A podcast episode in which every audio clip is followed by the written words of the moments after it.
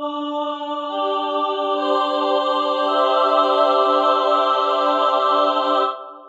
going on with dance and stuff? What's happening with dance and things? What's going on? What's happening? What's going on with dance and stuff? It um oh, it's uh one fifteen slash four fifteen on a Thursday. I am also recording. It is 115 slash 415 on a Yes, Thursday. Yes, what an odd morning I've had. I disrupted my regular programming to have a different kind of morning. And I feel a little bit out of sorts, I have to say. Well, it is suggested in this time of decontextualization that you have a plan and scramble it. So, really scramble it. yes, it is uh, from a psychological perspective as uh, this time of, you know, well, everything's sort of slowly reopening. Maybe people are going back to work, but um, uh, because of time disorder happen just literal temporal disorder happening as one is like what am i doing? I'm not going to my job. I where am i? What's happening? That yes having some plan is great but if you scramble it each day if you let's say you take a walk in the morning and instead you decide to take it at night it helps the brain become more in the moment and have each day not slide into one long gray mess Interest. That makes a lot of sense. and the other Um, suggestion is to try to have a novel experience, uh, meaning like, How novel. yeah, which I think is in this time a real like, does that mean like, for me, I guess that might mean trying to watch a movie that has male leads in it or something. Or just a movie that's not one of the five that, you That- watch. right, You right, know, sure, sure. Any, any of them, yes.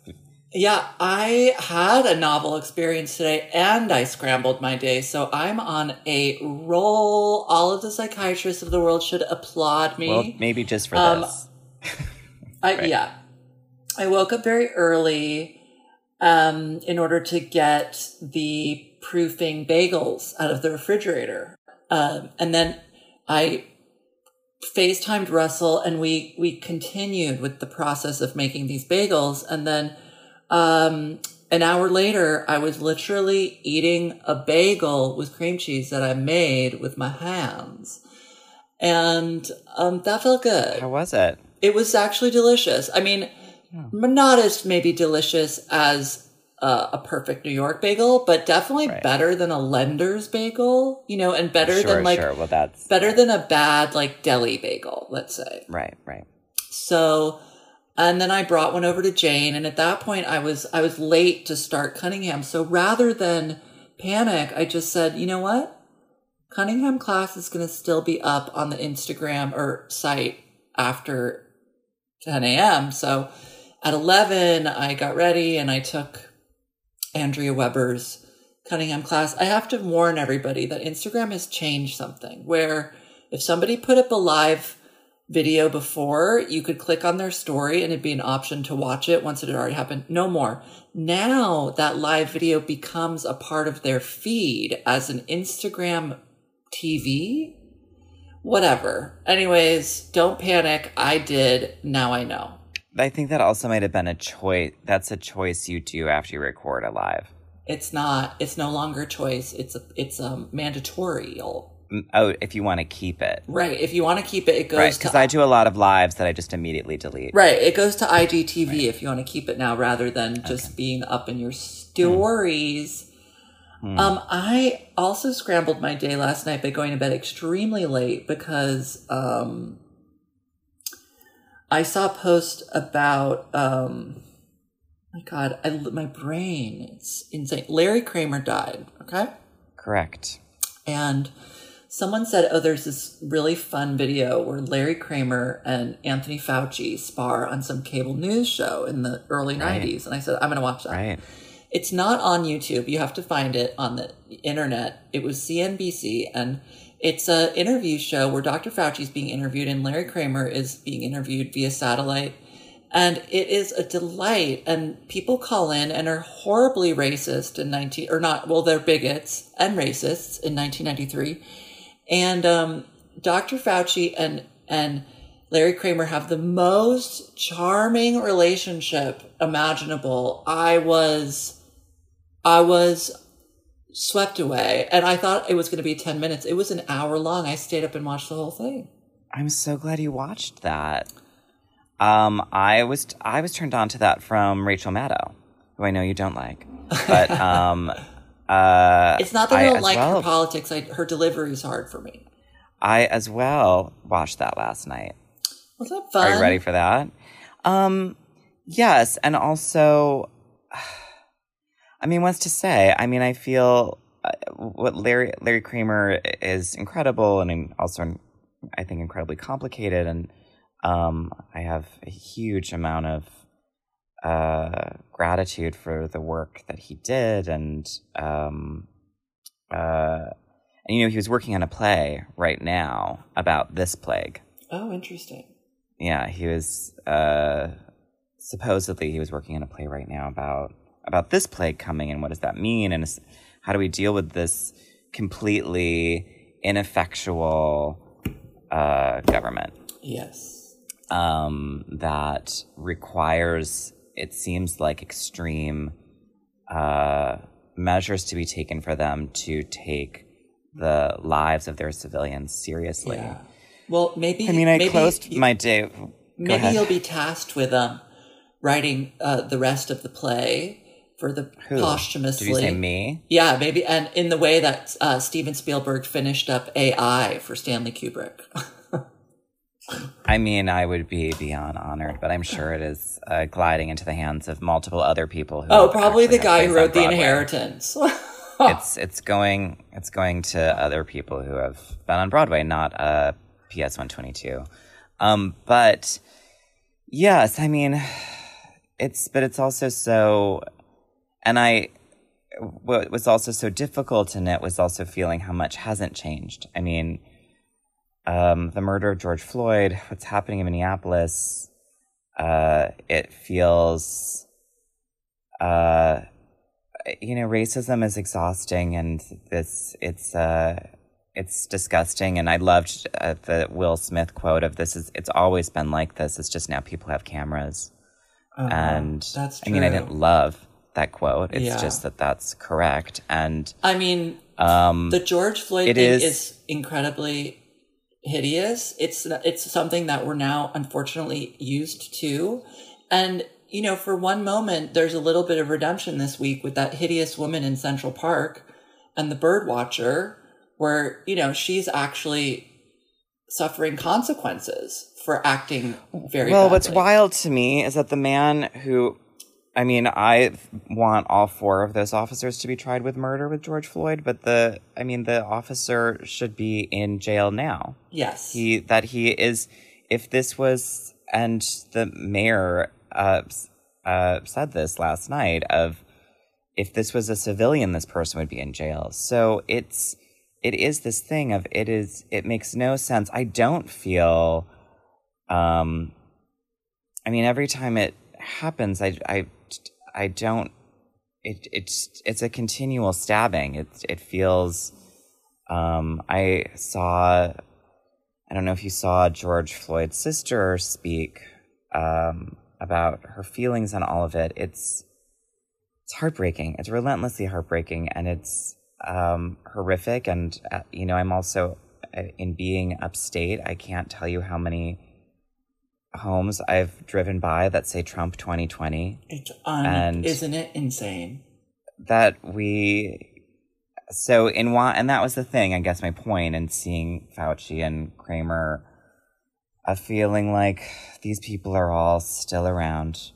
They're these racist, homophobic, misogynist, of course, transphobic, violent, evil, ignorant people exist and continue to. And um, I don't know. I don't. Can I can I I'm a- can I make a short public service announcement?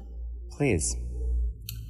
If you happen to be listening to this podcast and you voted for Trump or you plan on voting for Trump, don't listen to our podcast anymore. We don't accept your listenership. We're not interested in you. And if you're someone who has relatives who voted for Trump, stop talking to them. Threaten them that you will leave their lives because that is the only thing that might wake them up. This is insane that we're living with someone who is psychologically unwell. I'm sorry, I don't usually have feelings this much about this, but it feels like in the past few weeks, so much absurdity has taken place. I will not stand for people who defend him. It is all indefensible. Okay, that's all I'm going to say. I and I completely sign my name right under Reed's name on that public service announcement that we just sent to you via this podcast. And the and his extreme I mean what's interesting is he did and Jeremy are talking about this when COVID struck, he didn't use it actually as a way to propel his fascism because he, as many people have said, doesn't have any beliefs. He's feckless. He just wants to remain in power at all costs. So he knew that his base uh, who, I mean, talk about people who should have been tear gassed and flash bombed. The fact that these white people showing up screaming that they need haircuts were just allowed to do that, screaming into the faces of police officers, and people go and riot over the murder of a black man once again by a police officer are tear gassed and flash bombed. It is insane. And it is, he, Trump is a part of the problem, like a giant This part of the problem, and This must isn't go. the world that we should not be living in this world in 2020. These issues should have been at least somewhat resolved. This is not okay anymore. And that we still live in this is, okay, uh, it's just absurd. Okay. I've said my piece. It's it is it's hard, and as as we know between the two of us, I can really glide into Justine from Melancholia and just say the world is evil. Um, and uh, but I want to use my life to be part of the change. Um, I have posted, as I've continued to post on my stories numbers that you can call uh, to into Minneapolis. I want to uh, quickly just say them right here.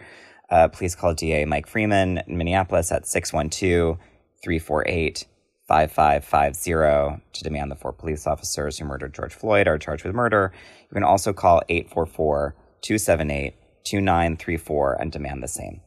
Um, it's, uh, uh, those are the, and, and that is something that I will, you know, look at the actions and may we be continually led by, uh, warriors uh, like for us in our, in terms of AIDS and the, the queer community, Larry Kramer. And, um, it does require action. It does require doing something. And may we continue to live our lives to do that. Um, now to glide into our beautiful guest. Um, so, so sorry to our guest for that introduction. Well, I- and you I- deserve I don't- better. he no he, this is contempt this is current events this is to, to Truly, exist truly, truly. to also to have the idea that the arts exist in some sort of ivory tower bubble above everything else doesn't work yeah. the No. the arts are not meant to just entertain like old rich white people while senseless acts of violence happen It's true. It's true. And, and and I'll just say one thing. People have been been giving a lot of attention to this photograph of the seats in the theater where there's all these the seats removed and and raising this question of why is this being allowed when people can still fly on planes, which I think is a really interesting question. Why is it that people can sit side by side for six, eight, 14 hours on a plane and they're not going to allow people to sit side by side in a theater if they choose to do so? Anyways, I don't know. I'm still trying to wrap my head around that, but that's another food for thought. Well, that is also, I th- and I think we can find out things about that, and that is a huge difference between the arts and the juggernaut of capitalist um, corporations. Why did all these airlines Yes. get giant bailouts from the government when none of the arts did? It's it's because of sheer governmental corporate evil, and yes. uh, that as well. I mean, the fact that these airlines were like, we'll only be at 50% capacity and then sold out every seat. You know, Yeah. it's evil. And our guest we love, and we, we, we did need to talk about what's going on in the world because arts should be a reflection of, at least for me, what's going on in the world, and then also a relief from what's going on in the world so that we can get some breathing room. My scrambled schedule did awaken some feeling. I think you are right. Good. I'm glad. I I I, I, think try, try it again, and I will likewise do the same. But ladies and gentlemen, we're about to have Daniel Applebaum on, who Reed and I love. I haven't gotten to spend nearly as much time with Daniel as Reed has, but I completely adore this dancer. He's so smart. Um, He's brilliant and talented, and, and watch him tonight on New York City Ballet's last streaming show for their spring season. You'll see him in at least one of the dances. We know Bartok Ballet, which we're really looking forward to, but tune in. There's going to be many, many excerpts of uh, modern dances. Well, modern ballets. I mean, let's not go there, but yeah, yes, we could say contemporary ballets. Yeah, Yeah. yeah. I love the idea of modern ballets. It's like mm, but in this way. Anyhow, ladies and well, gentlemen, okay, other- nowadays ballets. now nowadays ballets. That's good. I love that phrase, Reed. That's really good. Nowadays ballets. Um, ladies and gentlemen, other, we love you and uh, we loves you and enjoy this uh, chat with Daniel.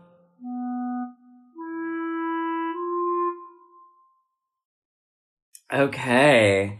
Should we go ahead and jump on in? yeah. Ladies and gentlemen, other, we're here with Daniel Applebaum, who is who is part of the New York uh, City Ballet Center for the Arts. um, Hi. A, a, now, a famously defunct ballet troupe in New York City. is someone microwaving something in your apartment?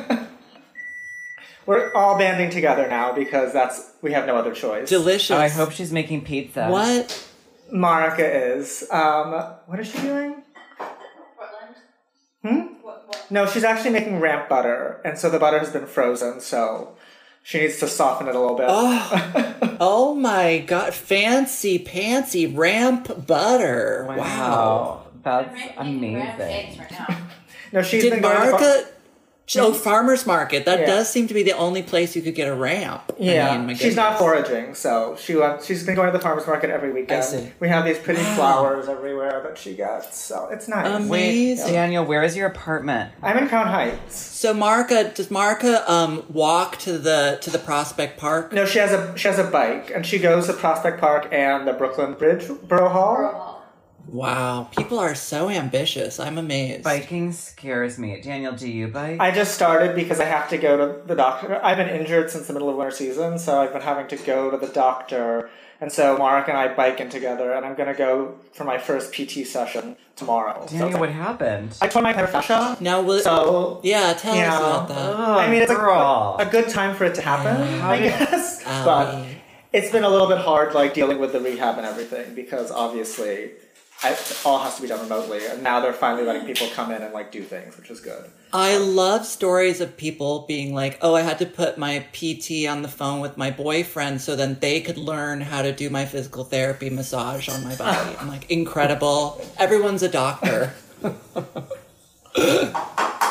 I am. I am absolutely a doctor. I can absolutely tell you how to take out your stitches or reset a rib cage. Um, no big deal. Wait, so you tore your plantar fascia? How? Um, I think it was just like a long time coming. I've never been injured before, majorly. Like I've had little things here and there. So like after 16 years, I think it was kind of just like my time. I was thinking that. After 16 years of jumping up and down on a semi-raked It's not raked at all. Basically Yeah. flat shoes. Um, it's fully rigged. The NYC, as we all know, the NYCB stage has a 12. The steepest rake in the Jack- world. By the time you get to the Jack back is of it. doing imaginary thinking this evening. I, I, Daniel, I was thinking today that you are one of the most working dancers in New York City Ballet. You seem to be in every one of the digital season dances this year. I think it's because they're going way back. so no, Daniel. because I No. No. no, I missed last night, but yeah, I was in that. Wait. I think right. Oh, You were thank great in it. You were great in Donizetti. It's a funny ballet. I mean, I love it, but it's it's a very weird ballet, I have to say. I kind of am like, what even What even is it? The first time that I was in Donizetti, I remember being like, I remember being like, well, where's the sushi? And I had to walk all through that store to like finally, to like to finally find it. At Donizetti's? At Don- Donizetti's, which I think is all now closed. I think they closed all the Donizetti's in New All, York. every single Donizetti's Yeah. closed in Manhattan. It's true. Yeah, it was such. I remember going in and being like, "I'm just looking for sushi," and they were like, "Eggplant parmesan." I was like, "No, I don't. I'm not eating that right now. I'm going to a rehearsal. I want a riceless sushi." And they're like, "Well, that's sashimi." And I was like, "Look, lady, I just want to get some fish and get out of here." Daniel, where are you from? I'm from? Maryland. Where are you from? I'm from Maryland originally, but I came here. John Waters. Did you grow up in Baltimore? No, I wish. I'd probably be more interesting if I did. I grew up in Potomac. Daniel, you're fascinating. I remember the first time I met you, you were wearing robin eggshell blue nail polish. And it was black, but yes, very. what did you say? I've never worn robin egg. No, I wear polish in my black nail polish. And Wow. I was not.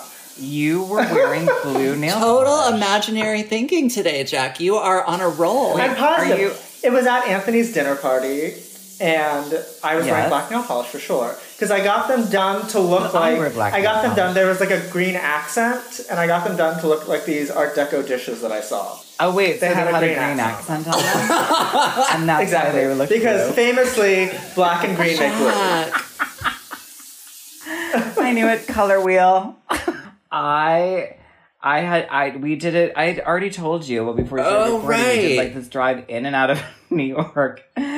That was and walked into her apartment to see all the plants dead, and it was just I think you're in a state of shock for your children. was hard and weird. And also, I haven't been back to Brooklyn in a few months, and it just what I liked was everyone was wearing a mask, um, which is very what I liked was well. Let me tell you what about upstate. There are people who are like like I went to a very small post office that's up here. There's this sweet little old woman who works at the small post office in Chatham. I was mailing Parker her clothes. And I, this woman's wearing the mask. I'm wearing a mask. They have like the thinnest meat flaps covering the thing.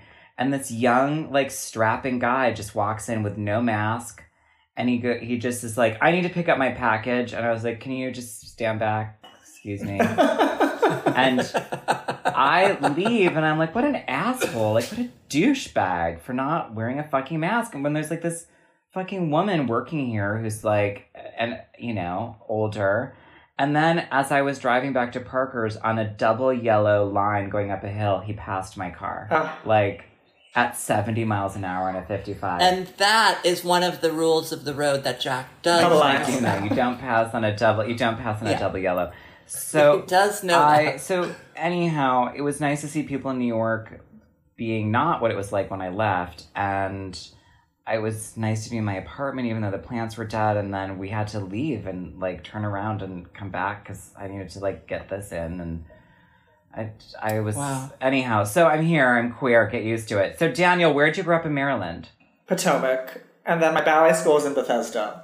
Um, Bethesda. Bethesda. God, that sounds depressing. Well, it's Like, weird because last night I watched How to Survive a Plague, and all of that happened. So I mean, sad. it's an amazing movie, must watch. But like, Yes. all of that happened when I was like probably five or six in Bethesda, in Rockville, Maryland, which is like right where I grew up. It's so strange that just like literally 15 minutes away, all of this was happening. It's it's that is it was So all sad. happening while you were like, plie, Exactly.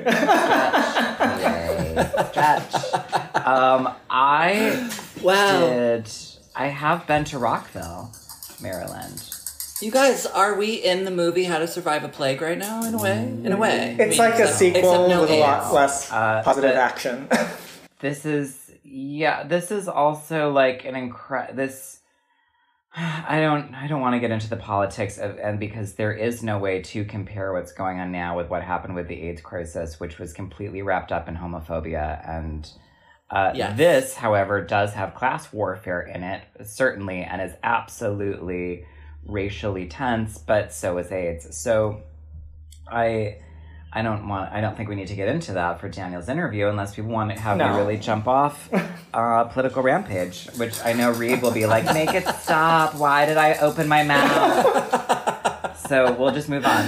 So Daniel, how did you do? You like your family? Was it a place you wanted to stay? I mean, you're not there for quarantine, No. so I mean, I, I like my family, but uh, I was re- kind of ready to leave home as soon as I knew that I could leave home, and that was like potentially an option.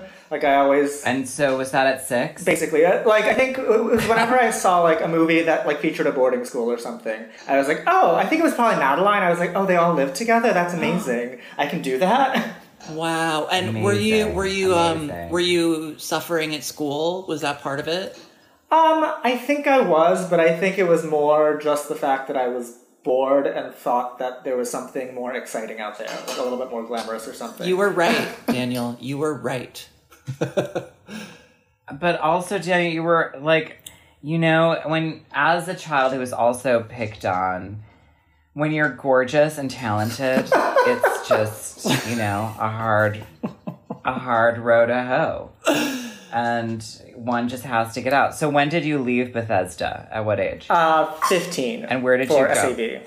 I went to SAB. Yeah, yeah. wow. And so you finished high school at PCS or one of those? I did, yeah. Okay. when you got to New York, oh, you lived in the dorms? I lived in the dorms, yeah. My grandmother, And my you- grandmother was in Queens though, so she was close by, which was nice.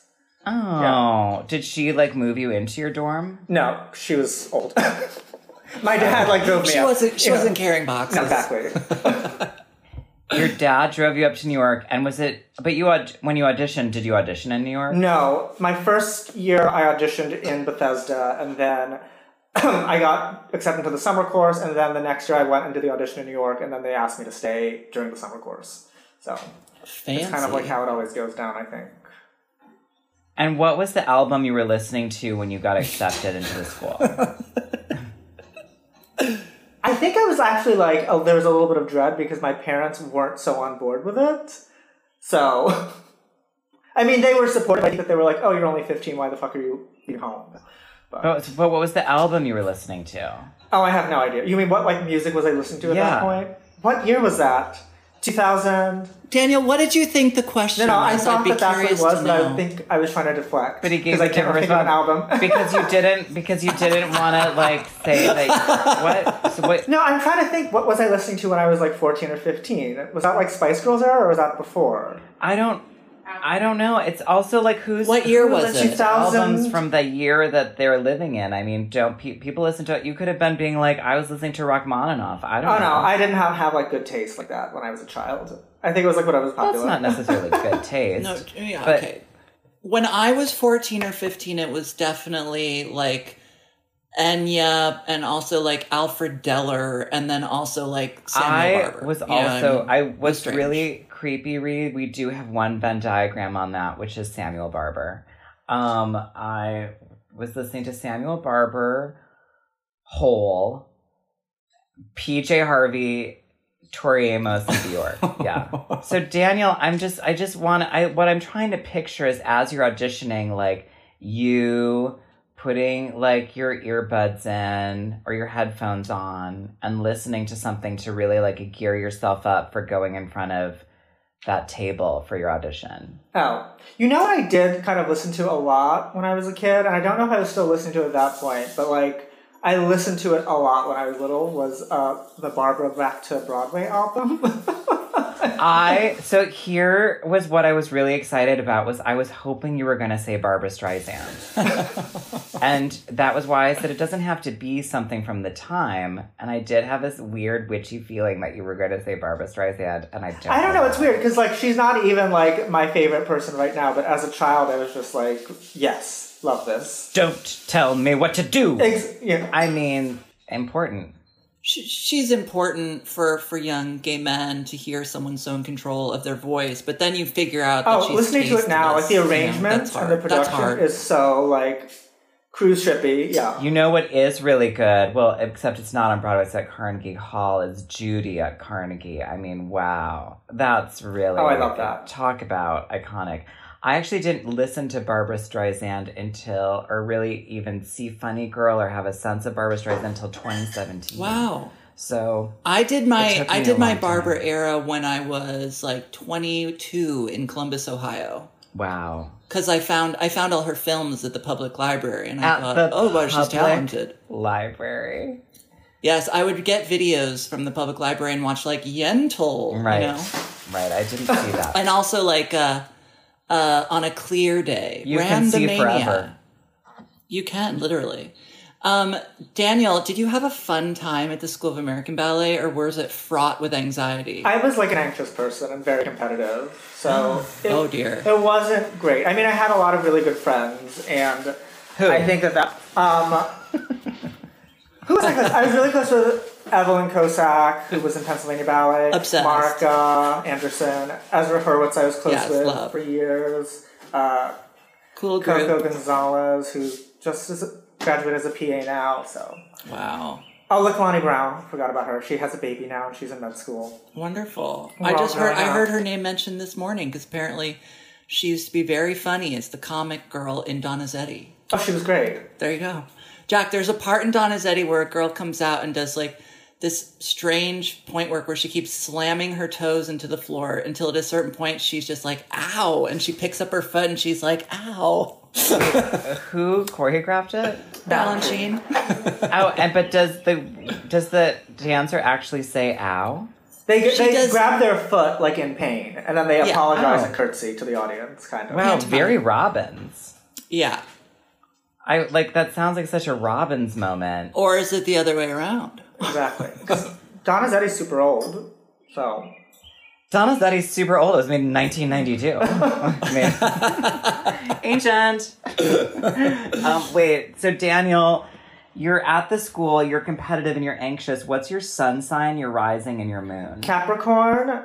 Um, sun is I'm Capricorn Sun. Rising, I think I'm Gemini, and then Moon, I'm Sagittarius. Oh my Oh, like- god. That's so wild. Well, your moon is a super fire, like Miley Cyrus moment, is Sagittarius. You're right. I'm a Oh, okay. Sagittarius. Yeah, but what's your moon read? Do we know? Uh, No, I we don't know what time Uh, I was born because Your as we know, was like, our "Rah, mother, rah." the mom doesn't she doesn't have documents. No, she was like, "Where's my Quaaludes? Um, I gotta get this baby out." Your rising definitely come off like a Gemini for sure, but it's that Capricorn that's given you a career because you know you climbed Exactly. the mountain. Capricorns are famously Yeah. cutthroat. Well, they're famously Yeah. driven, and also when they have, I mean, our friend Stuart Singer is a Capricorn, and when they have Lindsay, last Oh, week's yes. guest, also. a Oh my god! But such a struggle with with what it's going to be. Um, so so you're you, and then do what was your feeling when you got in the company? Oh, it was like the best day ever. I mean, wait, that's a for lie. It was amazing, but then I had like this weird interaction with my mother because she was super, I think, stressed about me kind of becoming independent and like staying away and not coming back home ever. So Do you have siblings? I'm an older brother. Oh, so you're the baby. I'm the baby, exactly. So, so she was like, Laura, you have to come back. Your glass Exactly. menagerie is So I waiting think that, for you, like, Laura. The reality of that was difficult for her. So that moment actually was kind of hard. And then that whole apprentice year was super rough. And my two of like my best friends did not get into the company. They were also apprentices and that was super rough. So it wasn't like I didn't feel really comfortable until probably like my second or third year in the company. And then you you've always been so incredibly present on stage since you oh, joined the Oh, thank you. company. That must that must well, it's yeah. literally everybody true. knows Daniel Applebaum. My God. but, but, but it's the actual Oh, tru- it's the actual stop. truth, Daniel. You're generally in them.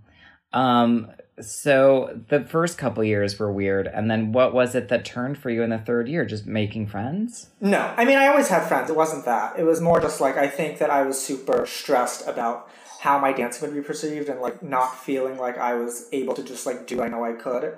And there was just like one moment where I got thrown onto a ballet where I was just like, this is not working. Like what you're doing, so just like fuck it and just do whatever you want. And then after that, it was kind of like fine. What ballet was it? It was a ballet that I don't adore. Um, it's called Les Gentilhommes. It's a Peter Martins ballet, but it was a really nice opportunity for me at like that point. So I was so hoping you were going to be like, ah, this I have a ballet It's kind of hard. It's the moderation. no. I just like got jumped out in the That is not in my in rep. the ballerina role and like the prima role. Actually, I had to go out on stage. I, I have a question, Daniel, and I don't know if it's like too political or too complicated, but during you know the first years you were in the company, the Peter Martins era, did you feel there was like a kind of intrinsic uh, push against homosexual dancing style in New York City ballet? Well, without like naming names, absolutely, I think that there was kind of like a way that was expected to be to present yourself. And I'm not sure. It's definitely shifted now. Even when Peter was still around, it had shifted so that like I feel like you could dress a little bit more like the way you actually wanted to dress, and you know, wear nail polish. That was definitely like not a thing at the beginning of the, our time in the company. But um, yeah, I mean, there was like one story where we were rehearsing this ballet, and I can't say the ballet because then you'll know who the ballet master is. But um, essentially, like we were like supposed to run, and we were running, and he stopped, like really, really angry, and basically started like mincing around and telling us that that's what we looked like. It was like shocking. I mean, the way that femphobia. I, I only go ahead. Sorry. I mean, I, I think the way that femphobia has existed in most traditional forms is very clear and something that we've been wrestling with for a long time. I mean, certainly when Judith Butler wrote Gender Trouble, that is a long time ago now, but it's it's interesting how long it took even in a place that I think people uh, who outside of New York who might be hearing this podcast would feel surprised by. That at a place that's supposedly the tip of the arrow of ballet and experimentalism, that that one would be confronted with femphobia like that, and in such a volatile, uh, you know, really HR worthy way. And I, I mean, I only asked Daniel because I feel like you're a part of this group of male dancers in the company that can kind of transcend this plain neutralness that's kind of associated with like normative male dancing. And you can lean into a kind of extravagance that I feel is encouraged more in female dancers. And so I, I, I often think, I wonder if for dancers like that, if they feel there's some pressure to push that part of themselves away in order to move up in the company. Well, I think that I- that was definitely like part of what I was talking about my anxieties at the beginning was I think I was definitely singled out by like us like by that same ballet master for being um, gay and for like dancing maybe a little bit like what you're saying. And I remember there was this one time where he like gave an air first of all in company class like the the arms that the teacher gives rarely matter. Like people will just do whatever they want to do. And that's just kind of like what happens. But he gave an arabesque and i guess he wanted it to be like over the hand like this and instead i did something like that just because i think i just misunderstood. And he like stopped and just like went into me about how like that was Forsythe and like we're not doing that now. And i was like this is a position. This is fully an élanger position. It is not like with out of the realm of like Yeah. classical ballet. And so, Wow. uh, did you say that back? no, I should have, but I mean, at that time, like, I didn't have the wherewithal. Right. Well, I think it's really, I do feel like even in the last 10, five years in New York City Ballet, there's been a real change and more openness to, you know, different ways of present pre- presenting oneself as a dancer in the company, both socially and on stage, which I think is incredibly encouraging. Yeah, I think that it's boring to try to emulate. And I think, like, a lot of people, I don't know, in my opinion, a lot of people try to kind of look like Peter because, you know, he was a famous dancer and obviously he was a director. And I think that obviously, like, he would demonstrate a lot and he was a great mover. And so you would, it would kind of naturally just seep in through osmosis. It wasn't, I don't think, necessarily even consci- conscientious. But he did have kind of this, like, overly macho swagger that just looked really odd on so many people and i feel like that kind of took away from like the actual product in my opinion but, Yeah, it's it's sort of disingenuous for some people, but on him it makes sense. oh yeah sense. i don't think that, he was putting anything on i think that's exactly who he was and like Oh, he no. danced Yeah. Well, anyways, Terrifying. I'm glad you were able to speak on that, frankly. Thank you very much. Um, and Daniel, you've recently been promoted to soloist. When did that happen? That was, I think, all like it was a year ago this fall. So is that right? Yeah. So that was very nice and very unexpected. And what it, what does it mean for you as a dancer in the company? Do you do you ha- do you get forced out of a lot of the roles that you normally were doing? I think what it meant for me initially was just like the hope that there would be more. And yeah, I definitely had a season where I was dancing a lot less, but I remember talking with Justin about it, and he was kind of like, you know, there's going to be ups and downs now. It's just like a different trajectory now. And especially as someone who's like an older soloist, I don't know, I didn't really like get a lot of like standard rep. It was a lot of new stuff that was nice. My more my feature stuff was like newer stuff that wouldn't necessarily come back. So it doesn't feel like there's always like kind of that standard stuff that I know is going to come back around to lean back on, which feels a little precarious. But. I mean, but didn't that also feel exciting to want? Oh, no. I mean, to be wanted absolutely, absolutely. But it's also kind of like it does coming feel like a little bit Yeah. like I have to be the one to like make sure I keep getting cast in those things, or else like, am I going to dance? Dan, you look so sunny. You look You really it's do. just it's hot. I think it's just It a is. flush.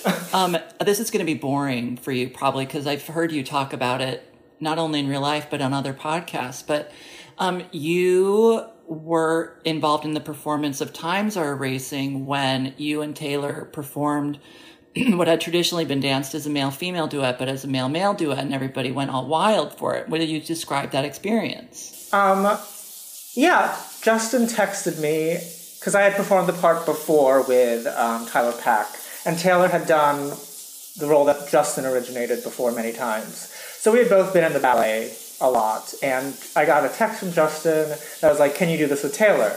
And I was like, jokingly said back like, "Well, I can do everything but the press."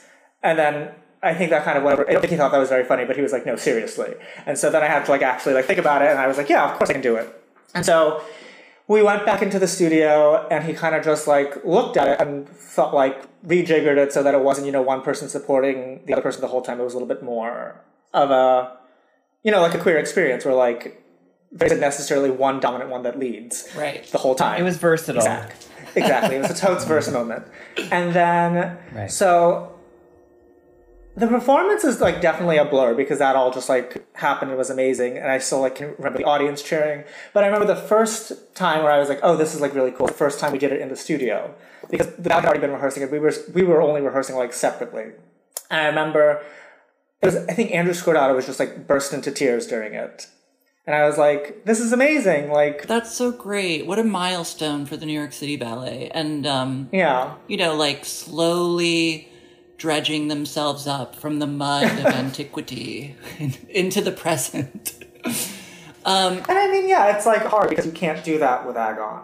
But like, what can you do? And I think that that's interesting that Justin is thinking about those things. Yeah, well, he he's Yeah. here to allow it, which is nice. Yeah. Well, it, you could do it with Agon. I mean, you you could, but I think that I don't know. In my opinion, like I think that there is an element of point work that like you'd have to have a guy who had been training the same way as a woman who trains on point. You can't just like slap on a shoe at 18 and expect to be as good as someone who's been doing that since they were 10. Right, right, right. Unless you're James Whiteside, you can kind of sort of do it. It's weird. James Yeah. can James well and there you go. Like the James can be the Gelsey walking across the quad, you know, walking past the fountain to be like knock knock knock. Hey, I can you mind if I dance here for a while?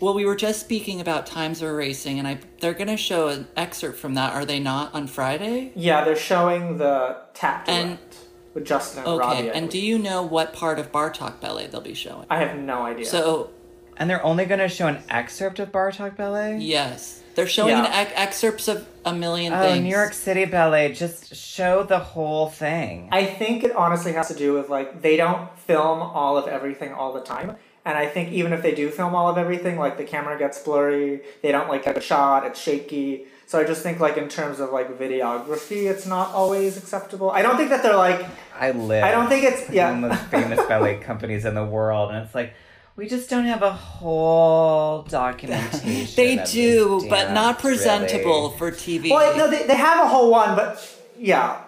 And also, like, because those are all filmed like for advertisements. We obviously have like archival stuff, but they can't really show that. It would look weird because I don't know. Like, it's not like filmed in a way that's exciting. Like, it's just like flat and straight on, and it's for archival purposes. It's not for like public consumption. So we we don't know if we're going to see Daniel Applebaum in the excerpts of Bartok Ballet. I am fairly certain we'll see Indiana do her solo. I think that's a part of the offerings. Oh, then I will be dancing um, that because that's in the same movement. Yes. Oh, amazing! Thank God. Um, Daniel, what was your experience of Bartok with Pam? Um, I loved it. I loved working with her. It was really hard mentally to kind of work in that way, especially work in a way that's not that is related to music, but not um, necessarily driven by the music beforehand. The music kind of um, the relationship with the music is obviously very much there and very real, but it's not. Um, it's not like a tandem bike, you know what I mean? Like you kind of meet each other like on the path. And so that was like very, very hard for me to at first wrap my head around. that was beautiful, Daniel. Can I say that to Pam one day? She's going to love that. Oh, of course. Well, she can just listen to the podcast. She, uh, it's not like a tandem bike. You're just meeting on the path. Beautiful, beautiful. I'm going to write that down because you know I forget everything. I'll just tell Pam to tune in.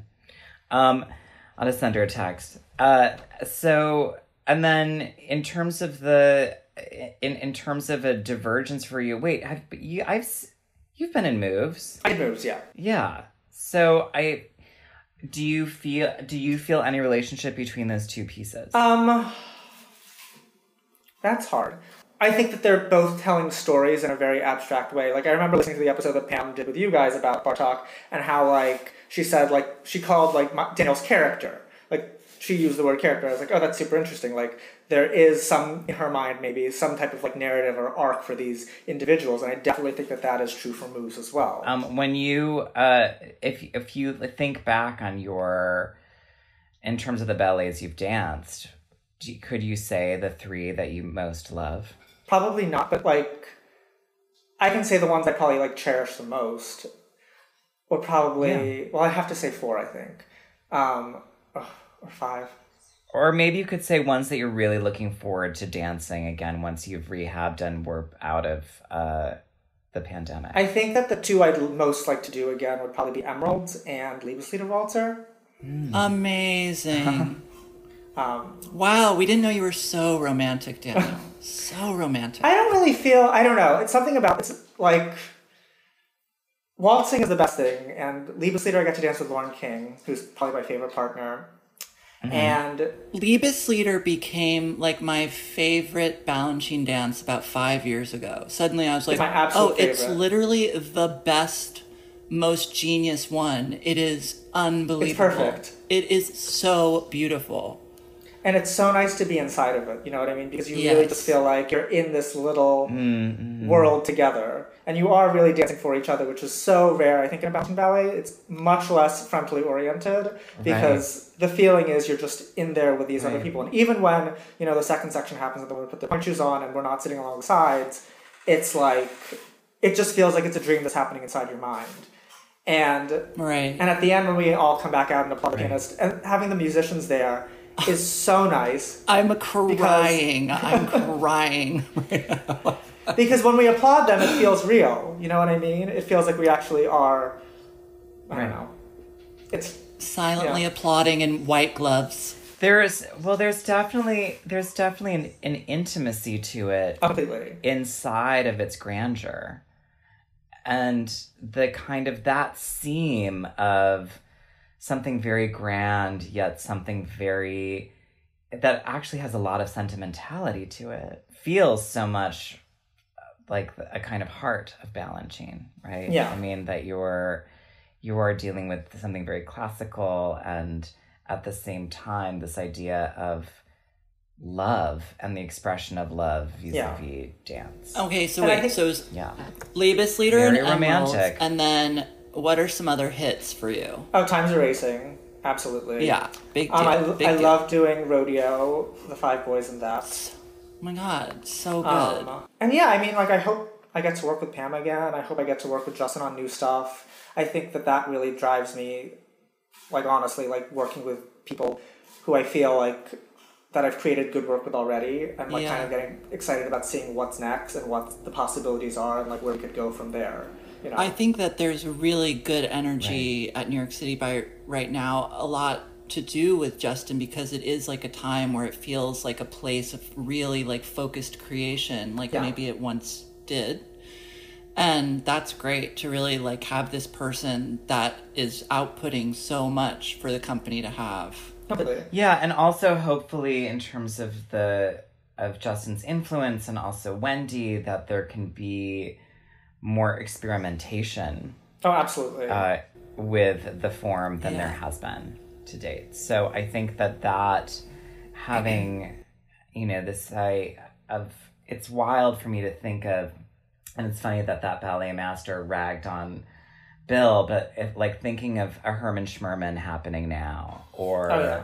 you know, some that not that, but you know what that would be for us now in 2020, 2021. Exactly, yeah. You know, something that's startling and um uh which for me was so much in, in seeing Bartok ballet. I mean, it it really shook me. As you know, Daniel, since you've heard the podcast, I've talked about it a million and one times. I had a, as one of the dancers who was in the room, I was curious if, though you had a very positive experience, I wonder, was there some resistance in the room towards the style amongst, because there were many dancers Yeah. in the piece. So, and I can't imagine, I, it must have struck some people as quite foreign. I mean, I think it, did, it struck a lot of us as very foreign, but um, the ballet master was Glenn Keenan, and she's a, a very good judge of character, I would say. I mean, I'm, I'm biased, I'm friends with her, but uh, she's a very good friend. But I think that, you know, she was good at kind of helping Pam curate a room that was open to that, that wouldn't be kind of like stifled by maybe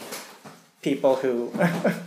Um, what is your now that you are in this time of uh yeah active rest?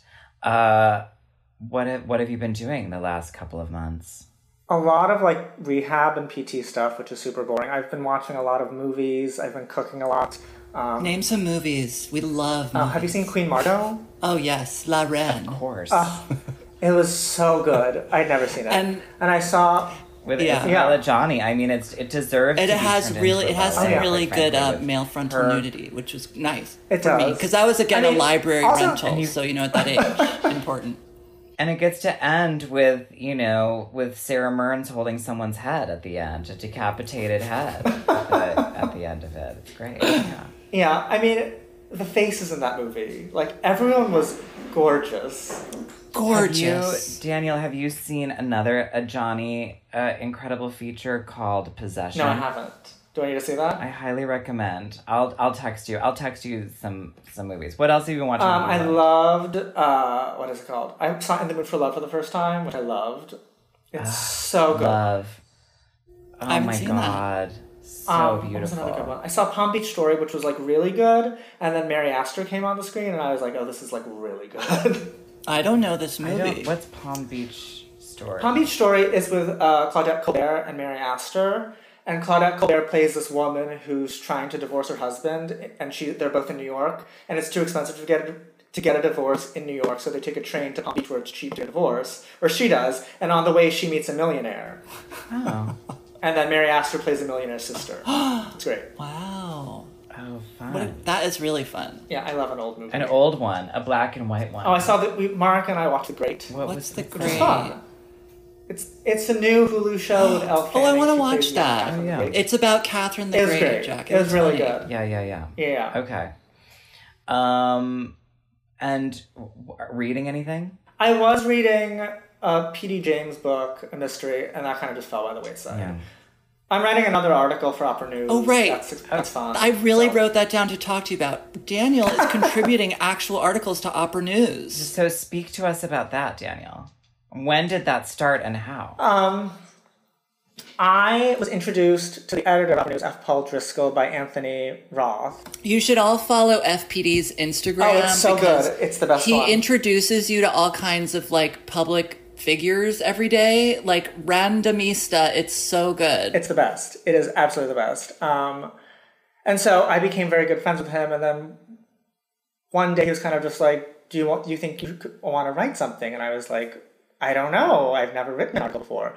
And so I talked it over with him and Anthony. and We kind of settled on I should write an interview. Like that's a good place to start. And so I interviewed Zach Winokur about his new company, American Modern Opera Company. And then since then, I've done some like pieces about costumes and like uh, opera education, movement opera, uh, movement education for opera singers. I'm writing one right now, which is about uh, the music people are listening to in quarantine. So it's mostly interview focused. Wait, you wrote That's so cool. you wrote an interview on movement education for opera singers? Yeah, there's this one great teacher at Manhattan School of Music. Her name's Ashley Putnam, and she started a course. And she was a great soprano, but she was also very famous for kind of just like the way she was on stage.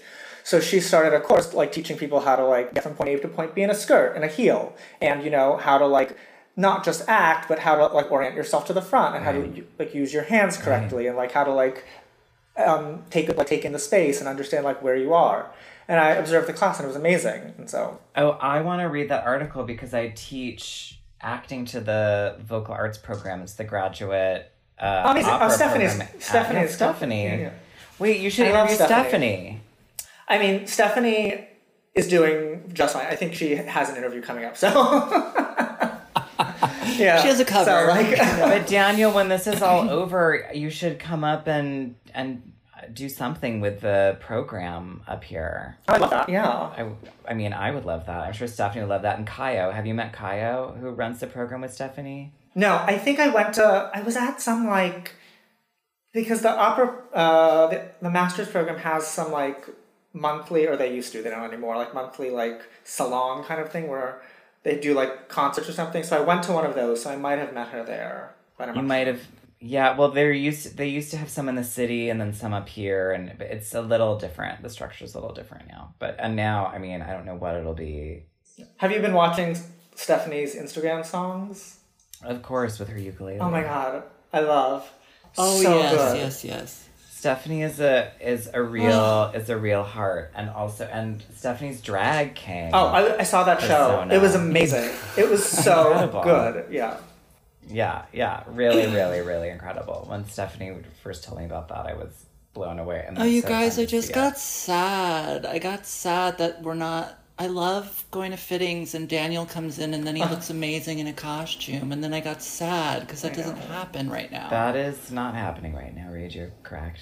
We will post, I'll post pictures of Daniel wearing two different Bartok ballet leotards, neither of which he got to wear in the piece because Pam made a choice that one of the leotards should not appear. And unfortunately, it was Daniel's. I was very sad about that because I love that gold leotard. And now it's just gone Oh, forever. too beautiful. Oh, I'll take I it. know, so sad. I'll wear it in something. Cast offs. Um, so, and then your roommate. Speak to us about your roommate. Marika Anderson, we've been best friends for years. And um, about, how long ago was it? Like five years ago? Six years ago? We've been here for seven years now. Oh, shit. Going into seven. So this is going into our seventh year. So this is probably the longest I've ever lived anywhere. Um, and so Wow. And that's a fireplace behind It you. does Does it not work? unfortunately. I know. Um, so yeah, we were both kind of in transition, and we're like, let's save money, let's move in together. And then we found this great place. I was already in Boerum Hill, and she was on the Upper West Side, but she kind of wanted to get away from the Upper West Side, and so we moved farther into Brooklyn to Crown Heights, and yeah, it's just like a great dynamic because we know kind of each other's vibes and when we need to be together and when we don't need to be together, and um, She's your sister. we both share a lot exactly and we both share like a lot of interests and we're both really good at cooking so When Marika is also a fashion icon. she Full is fashion a, icon. Marika is a full fashion icon yes Oh wow, she is look at what she's full wearing right fashion. now that's her that's her like casual i'm biking in the park look she put her Truly like vest on on top, biking though. in Oh my God, the wait, Slaves she of put New a fur York. vest on Can you today? imagine? It was so hot. Oh yeah, Marika has a summer. She has a so summer Summer fur. fur. Jack, summer fur. here, but it was Yeah. hot when I was there briefly. I was like, wow. Oh yeah, it's been getting muggy. But Guys, hence it's the flush, but- freezing in Los Angeles. Can I just say I'm shivering in my flip flops. And then, and Daniel, what about uh, who are you dating? Oh no one right Stop. You don't have to do that. Why not? well, that's a Very good. That's good. Very for single. people Also, to know. right now it's like Are Sure. are you? It's an ideal time to in- It- it truly is. Tell you what. um, not immediately because of Right. you know But are you- circumstances. open to it Out of in all of our your. Oh, I'm definitely open to that. Like, I definitely went through a phase where I was just like, not like I had been dating, and I was just like, this is not working. I just need to like do me for a little bit, which was great. Completely. Um, so now I'm definitely more open to it, but also the signs all point to just stay single, kind of right now. Well, for you know, At, for right now, Yes. absolutely. Though we did have a guest on our live show this past week who was able to figure it out somehow. I don't know. There's ways to social distance. Uh, oh, I'm sure, but I just don't have the energy to do that right now. That seems It's yeah. too No. problematic. I mean, imagine you like you talk to someone on an app and then you go for a walk and then what? You know what I mean? And then what? and then you both stay in your apartments for two weeks, and then you get to kiss. But then what if it's bad? That's just two weeks wasted. But t- what it's is what is two investment. weeks in quarantine? Truly, it's meaningless. I also have to say, out New Yorkers all all have to calm down. Like everyone needs to go slower. Every every this is the real. Everybody just Oh, good. slow it I thought you were gonna talk Absolutely. about- today. Today I spent an hour and a down. half with Russell on FaceTime making bagels, if you can imagine. How was that? I can't.